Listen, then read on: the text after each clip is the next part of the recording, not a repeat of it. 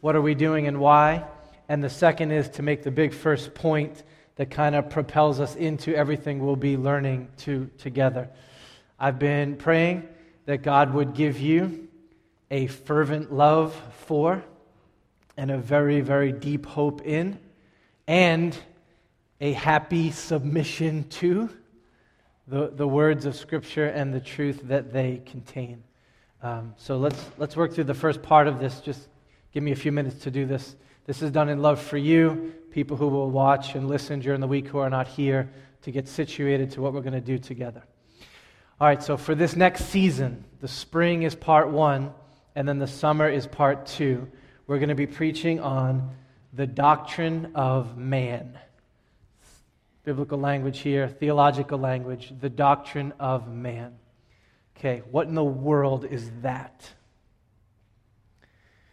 By the doctrine of man, we mean everything that Scripture teaches us to be true about who we are as human beings, as men or as women, created in the image of God, fallen badly into sin but then magnificently redeemed. So the doctrine of man addresses questions of human identity. It's about our dignity and our worth. It's about our equality and our distinction. And so it's about our sexuality. It's about our masculinity and our femininity. It's also about our sinfulness and our mortality. I could keep going. You get the point. What does God's word say it means for us to be human? That's the doctrine of man. Okay, why would we do this together now?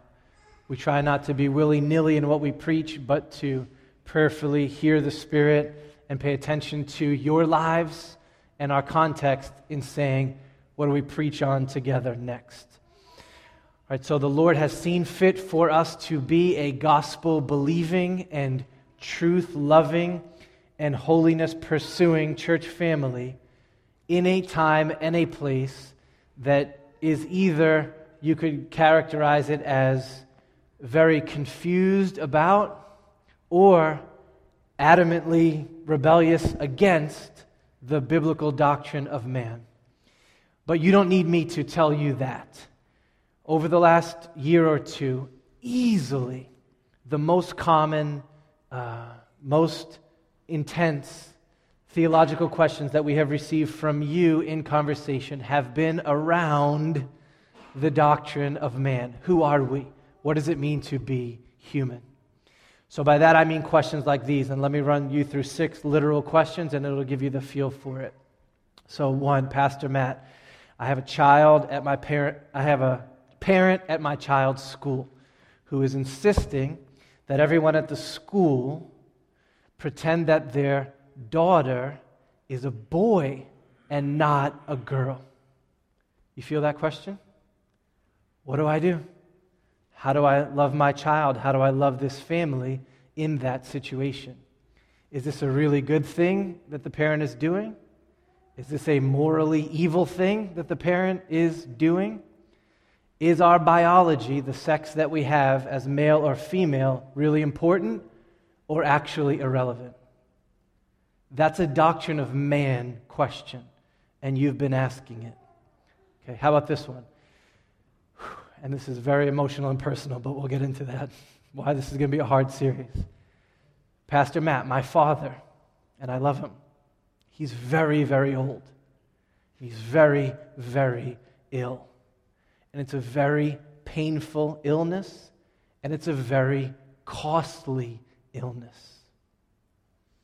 Wouldn't the most loving thing to be, to, to do, be to end his life if he's okay with it? And what's the underlying question? What is human dignity? What's the value of a human life? See, that's a doctrine of man issue that you've been asking about. All right, how about this? What do I do if I'm invited to a wedding where I'm being asked to happily sing and dance and celebrate with a friend of mine who I love dearly, who is giving themselves publicly and permanently to a homosexual relationship? Is that something that I go to and I celebrate? What do I do? What's the underlying question? It's a very similar one. What is sexual identity? What does it mean to be a human in a body with sexual urges, sexual organs? That's a doctrine of man issue. All right, number four. Matt, my husband has abandoned me. Financially, emotionally, physically, he's gone. What do I do? And you got to help me understand this doctrine of, of federal headship. Because if it's true, and this happens all the time, doesn't that mean that women are perpetually put in the hands of male ineptitude or worse, male tyranny? And what's the underlying question? What's a man? What's a woman? What's a marriage? That's a doctrine of man question that you've asked. Okay, how about this one? This was right down here at Liberty Bell. Bisexual attraction has always just come naturally to me. Why would God allow someone to have that orientation, but then command them that the same sex practice is sinful? That feels cruel. Underneath that is the question again of our identity, our bodies, our sexuality. It's a doctrine of man question that I was asked right at Liberty Bell. Or this one this week, number six. Marathon bombing, verdict came down. You saw that? Pastor Matt.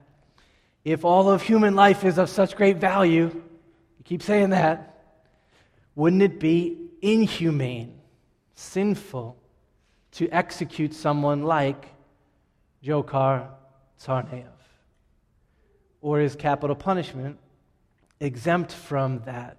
How do these things fit together? What's underneath that? What is the value of human life? What do you do with someone who takes human life? What is that? That's a doctrine of man issue. Okay, I could keep going until 4 o'clock in the afternoon because you've asked, and this is your world, right? Women in combat, abor- abortion on demand, the age of sexual consent being lowered to 12 in Sweden the cancer patient, the young woman in California who committed suicide rather than deal with her illness. I know we saw that one. All of American culture, all of it, is asking and also aggressively, dogmatically answering these kinds of questions. And so it makes no sense for Jesus' church to sit on the sidelines and not talk about these things together, especially when Scripture speaks so decisively and helpfully to them. In other words, we're doing this now because there is a pressing need for you, for me, for those we are sent to, that we do this now. All right, so that's the what are we doing, and that's the why we are doing it. Now let's talk about the how. How do we do this? It's very scary. Let me give you three T's in this about how we're going to approach this. So, one is technique. So, this is simple. We're, we're an evangelical, gospel centered, Bible loving church. That means we come to Scripture, the words of Scripture.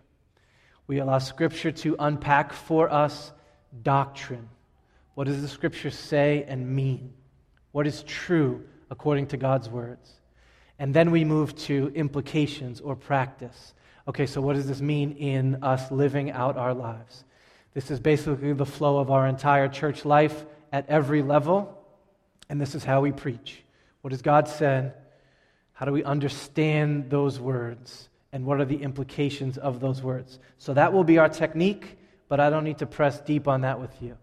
I do want to talk to you about tone, and I need you to hold your preachers, me first, accountable for the things that we'll talk about right now, because this is a very explosive doctrine.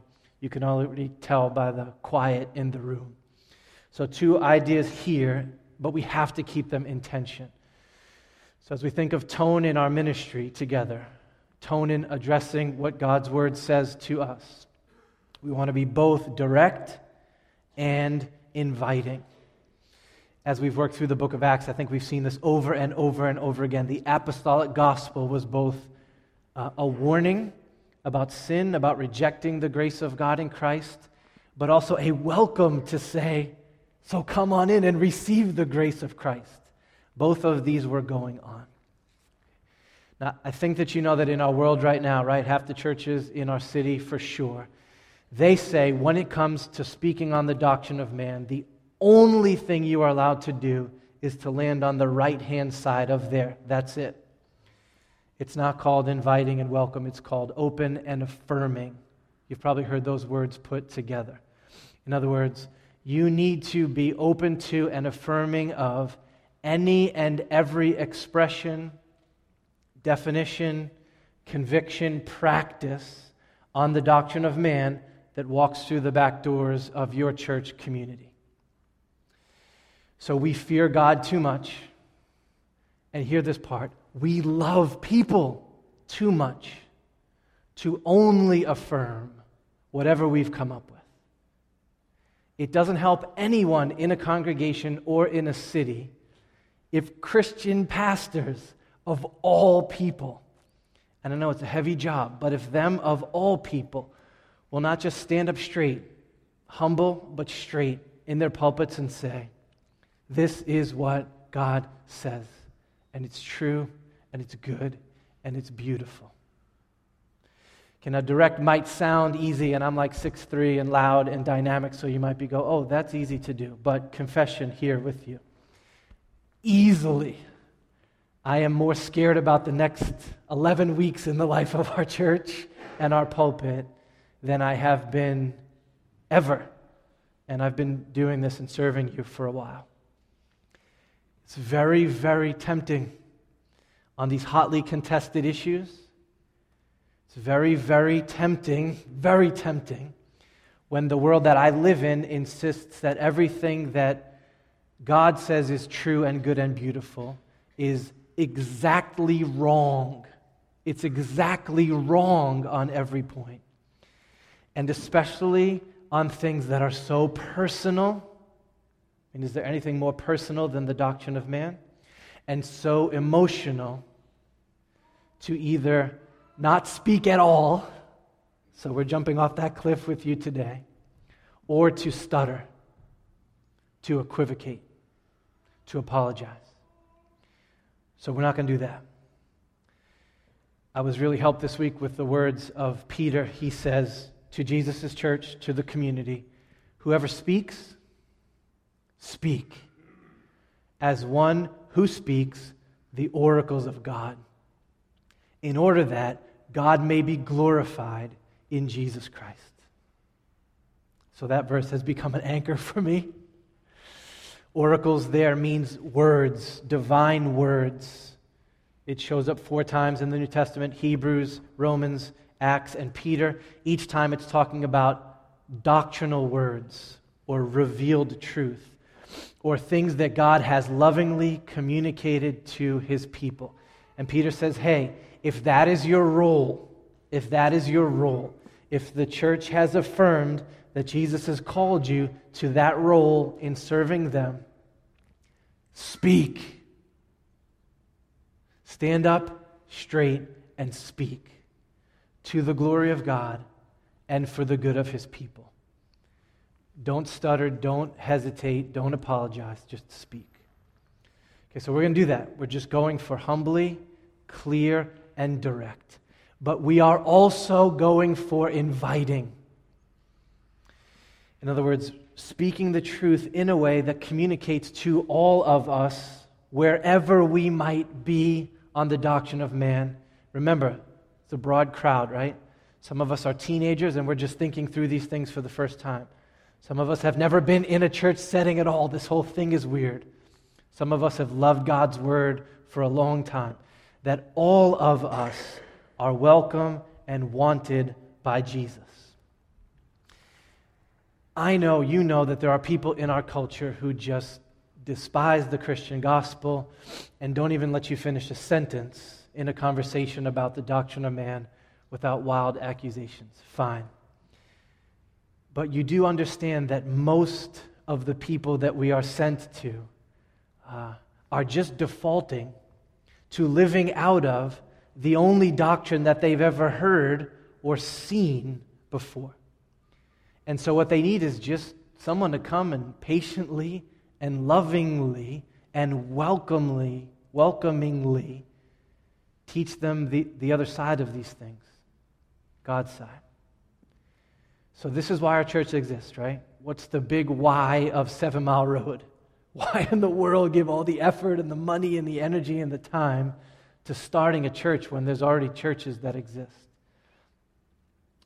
Seven Mile Road exists because there are not enough gospel centered and, and theologically orthodox and culturally engaging churches where ungospel people can come and clearly hear and clearly see in your lives what it looks like to embrace sound doctrine. They need that desperately from me and from you so that they have a safe place to rethink their lives in the light of the gospel. The last thing that that person needs is you or me mistaking direct for attitude, taunting, attacking, bomb dropping. Now, that creeps up in the heart of any preacher this tendency to preach the gospel, but not really care if anyone actually believes it or not. To just be like, hey, here's gospel truth. Take it or leave it, you loser. Because I said it. That was my job. That's sub Christian preaching. Instead, we're supposed to go, hey, here's gospel truth. And I would do anything to see you take it and find life in these words. It's very easy to preach the doctrine of man with an attitude. I have seen it done. I watched some guy screaming and yelling about how he would not sit down to go to the bathroom when he was in Germany. Trying to make a point about the doctrine of man, yelling and screaming and red faced. And just in hearing the approach, I was like, okay, that's direct, but that is not inviting. I don't think that's what Jesus is calling us to. He wants grace and truth pulled together. So, direct, yes, but not combative. Resolved, sure, but not belligerent. Calling all of us deeper into repentance and faith and joy in Jesus. That's our tone. You are allowed to catch up with me. Don't email me, call me. If you think that our tone is spiraling away from either direct or away from inviting. Okay, and then last one on the how. How are we going to do this? That's the technique and the tone, and now the text. So, where do we even begin to think on this stuff? Genesis chapters 1 and 2. We're going to ground our series in the words of Genesis 1 and 2 in the spring, and then the words of Genesis 3 in the summer. This is the place where the creative intentions of God for you as men and you as women are put on their most beautiful display. Since this is a doctrinal series, we'll be all over the Bible, but that is because everything else in your Bible echoes, is propelled from what God was intending to do with us in the beginning. So, Genesis 1 and 2 are the words of God, inspired true in all that they say. They are the first and the final authority in our life and practice. But we're also doing this because Genesis 1 and 2 are pre sin. Pre sin.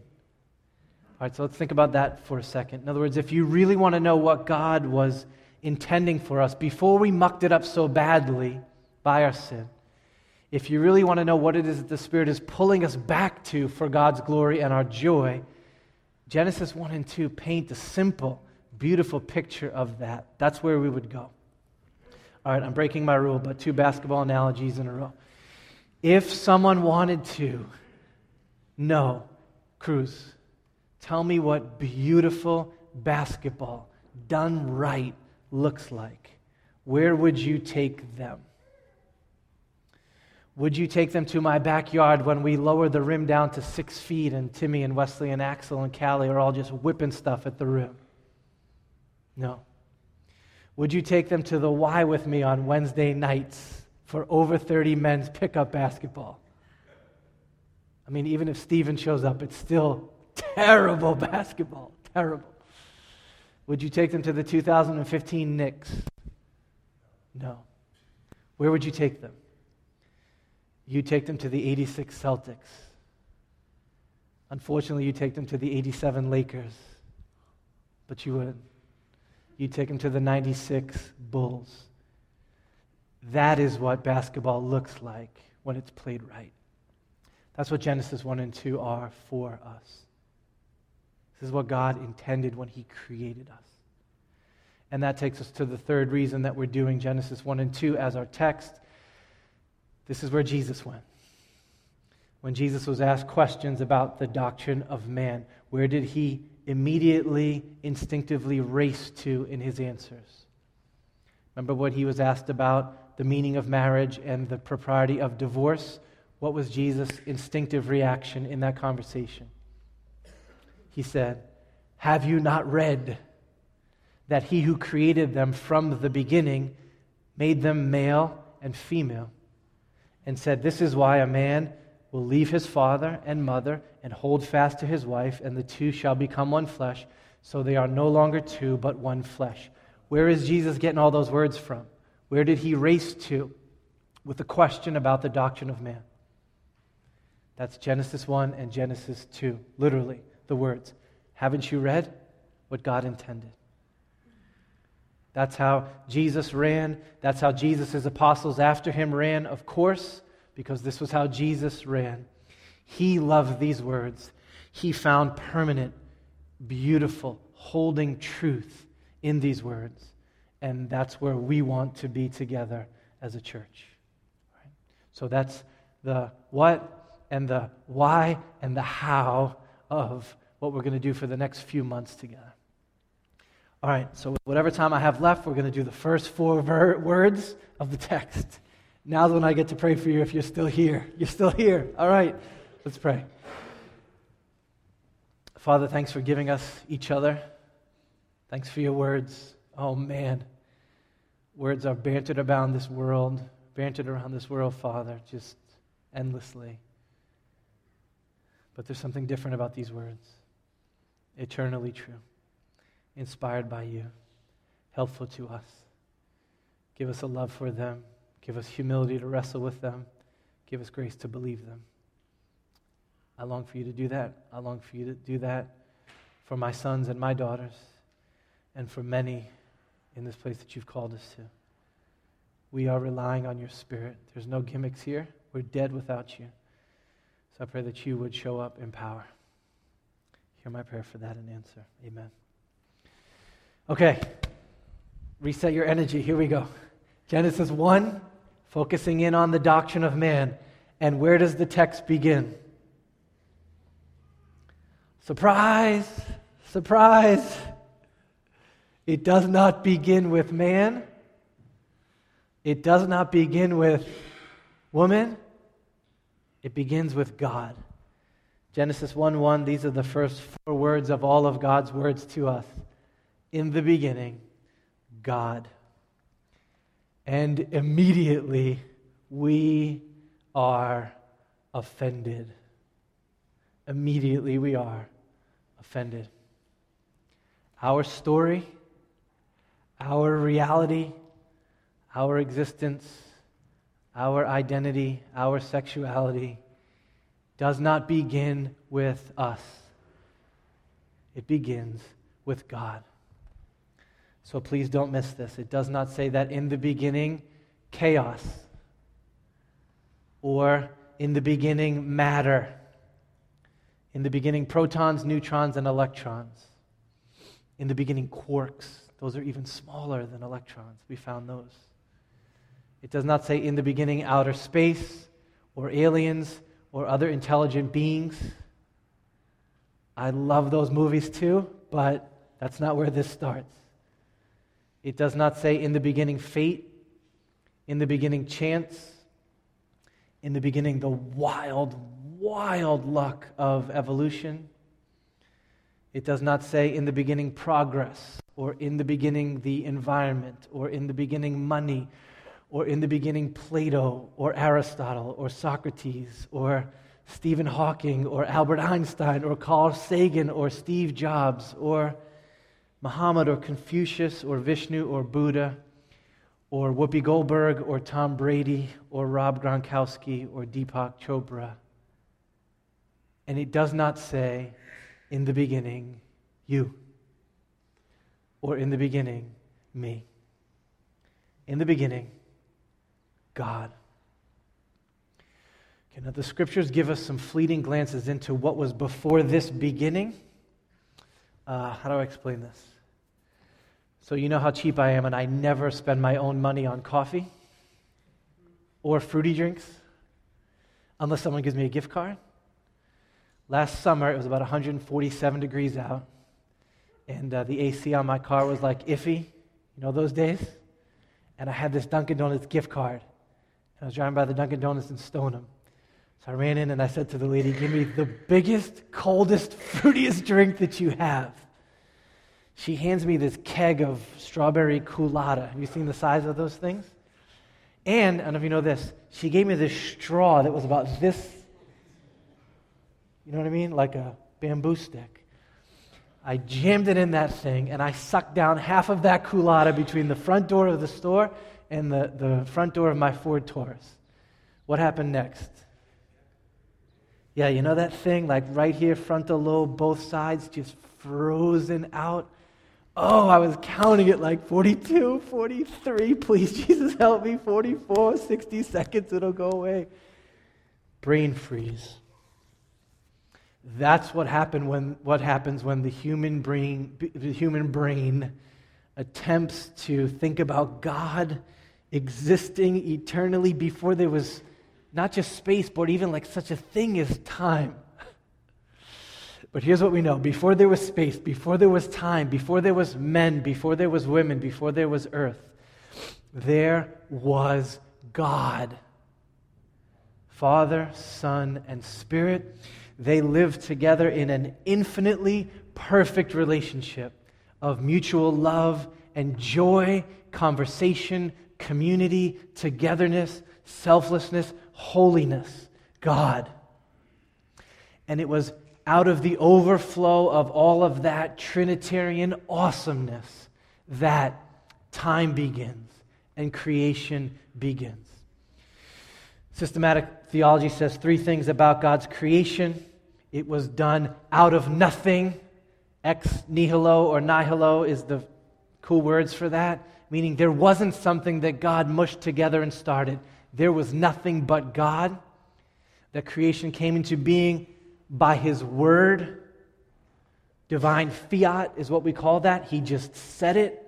We read that this morning. Let there be light, and there was light. And every Bible verse about creation says it's for His glory. It's to show off His glory, it's to make known His glory. These three things together reveal a lot of stuff about God His power, man, His wisdom. We could do a whole series on that. But the only one I want to press with you is it shows us, it reveals to us His authority. All things were created by Him and from Him and for Him. This means the God has ownership rights over all creation. We talk about that in the terms of the creator creature distinction. There is God, then there's this line, then there is everything and everyone else. He is before and beneath and behind and above all of it. He has the copyright, you know what that is? On all of it. He is the potter, and every single atom in the universe Every man and every woman is clay in his hands. He is the playwright, and we are all on the stage in his theater, and he gets to write our script. And so, the very first big idea on the doctrine of man is not about man, it's about God, and here it is. You are not the maker of or the measure of all things, God is. You are not the maker of or the measure of all things.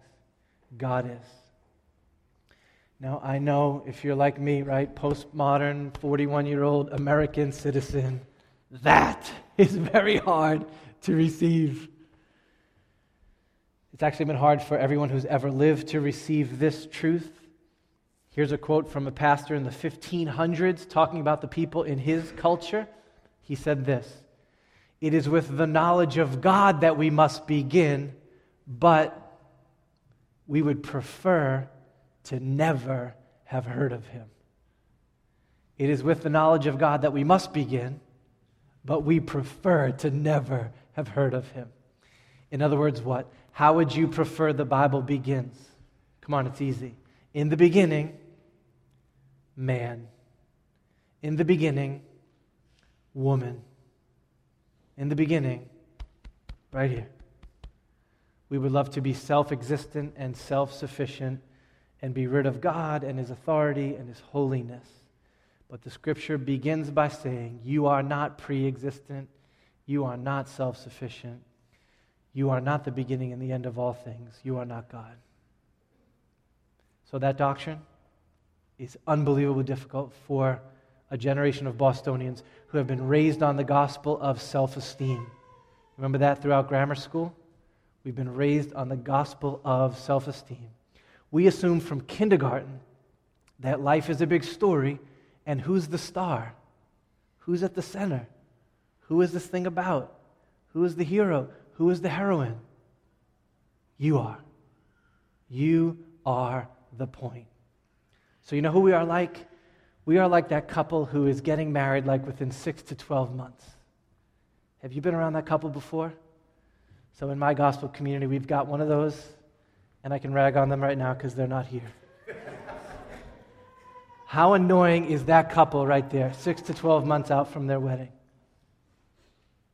It's like all of earth, all the financial markets, literally the, the, the, the, the uh, what do you call it, meteorology, the atmosphere, okay, the clouds and the temperature, all of it exists to make sure of one thing that the day that they get married goes perfect.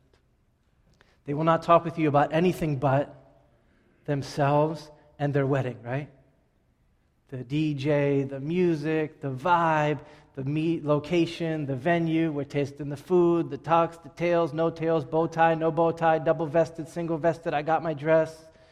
Literally scheduling tanning appointments so that they nail the perfect complexion on the day of the wedding. Is that not terribly annoying?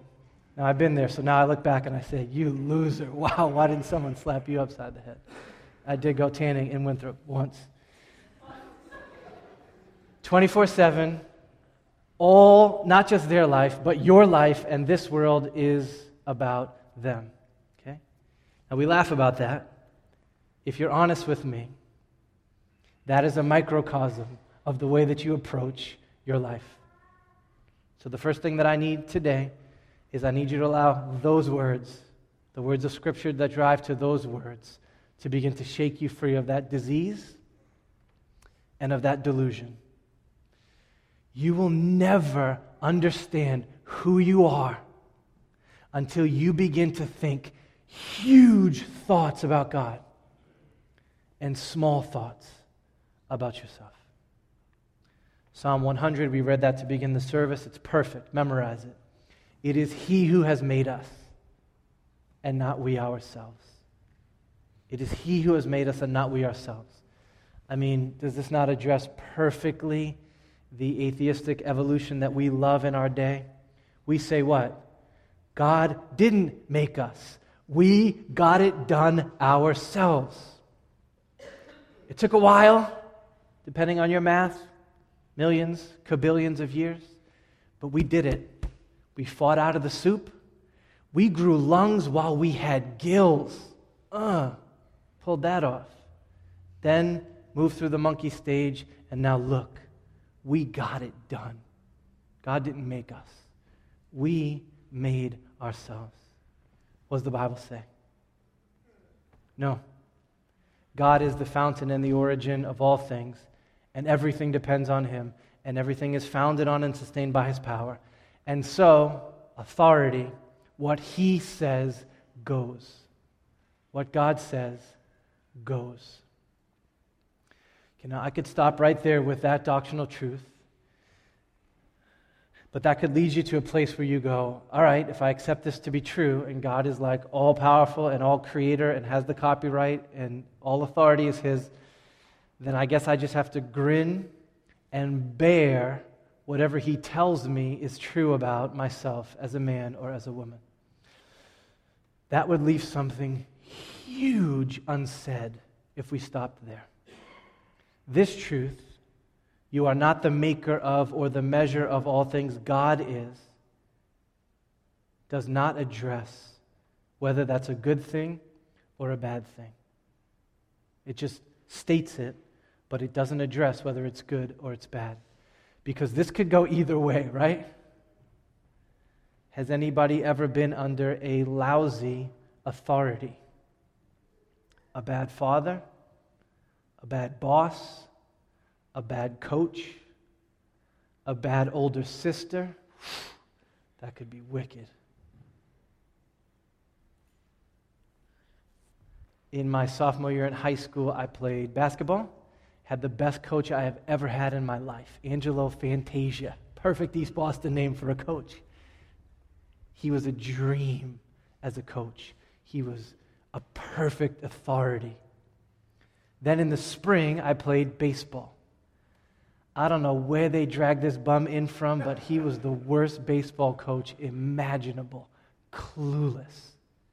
Even as a 15 year old, that shift of gears was so hard for me. I loved submitting to the authority of Angelo Fantasia. I would dive on glass for a rebound for that man.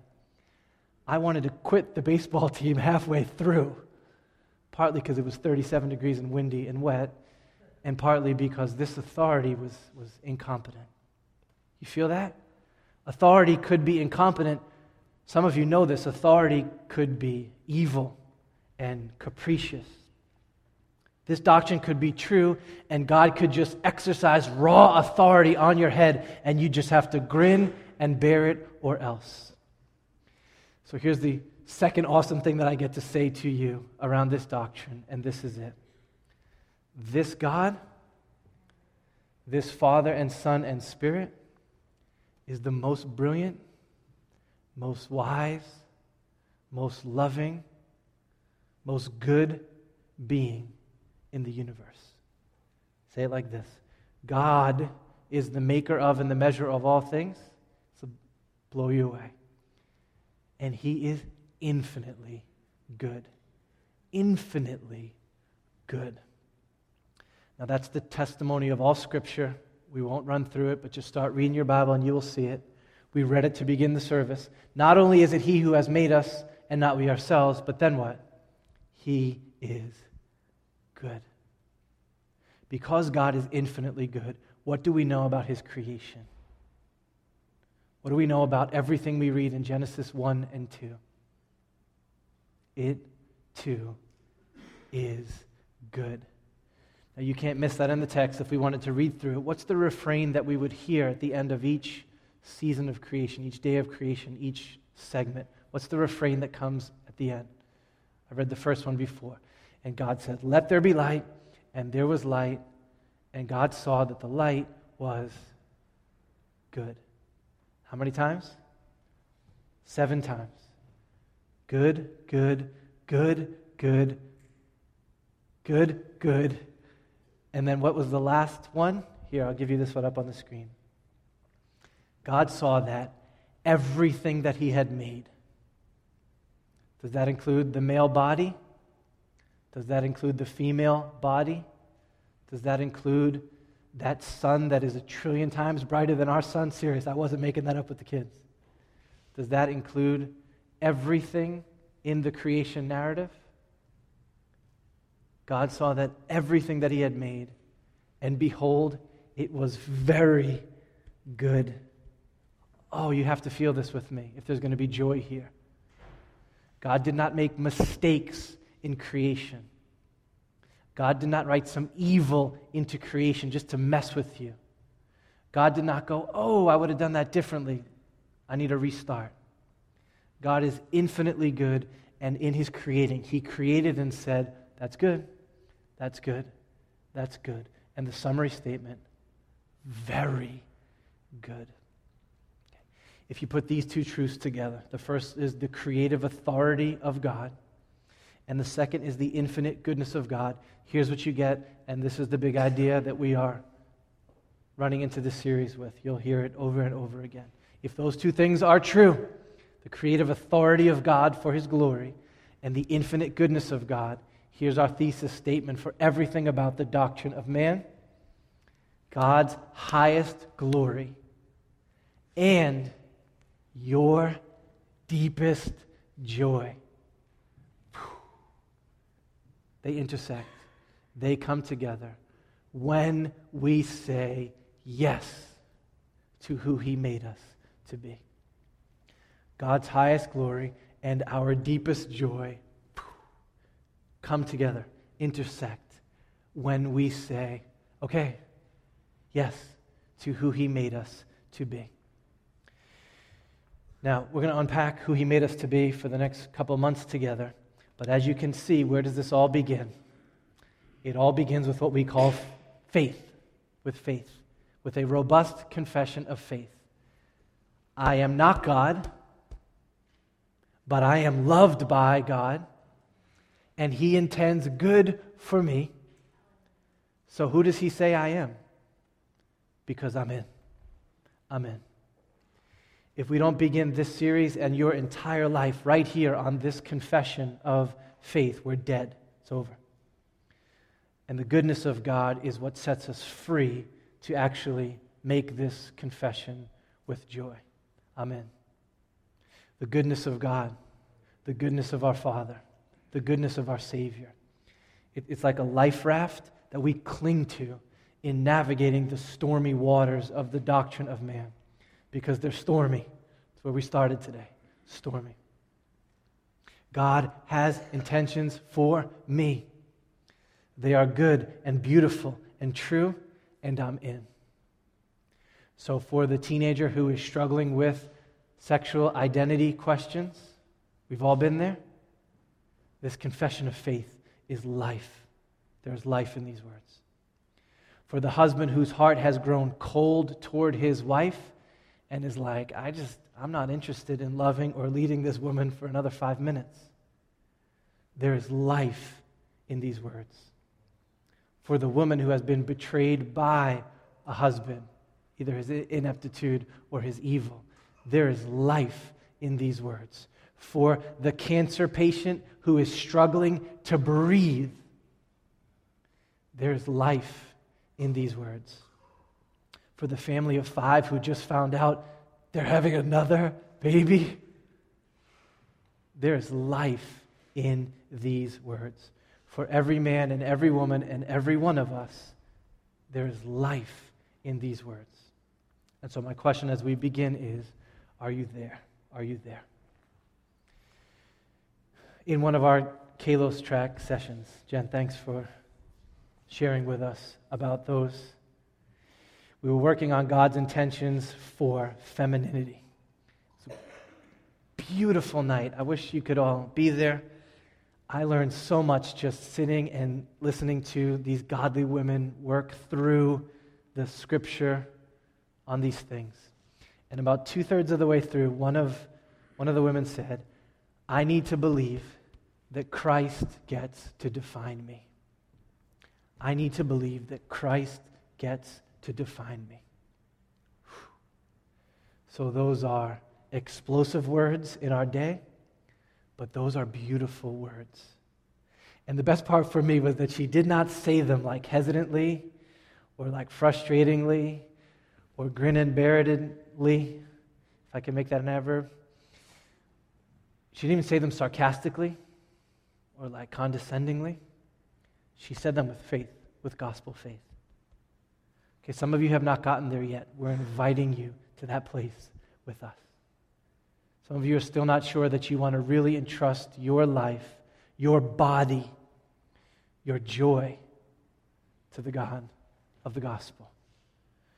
We're not perfect at it at all, but we're inviting you to join us in submitting to the authority of God, leaning into the goodness of God, and finding that our deepest joy is at that place where we say, We're in.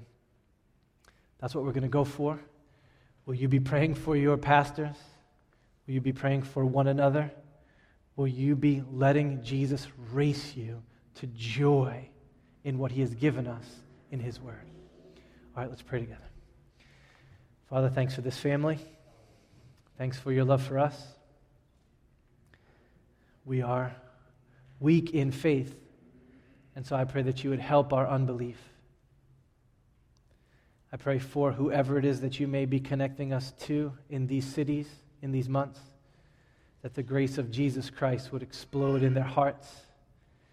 That the clearest testimony at the end of this preaching series would be from someone who had been saying no to who they were made to be and is now saying with tears, with joy, yes. We rely on the power of your Spirit to conform us to the image of your Son. So sweep through this church, I pray, with spiritual power and grace. Teach us to love one another.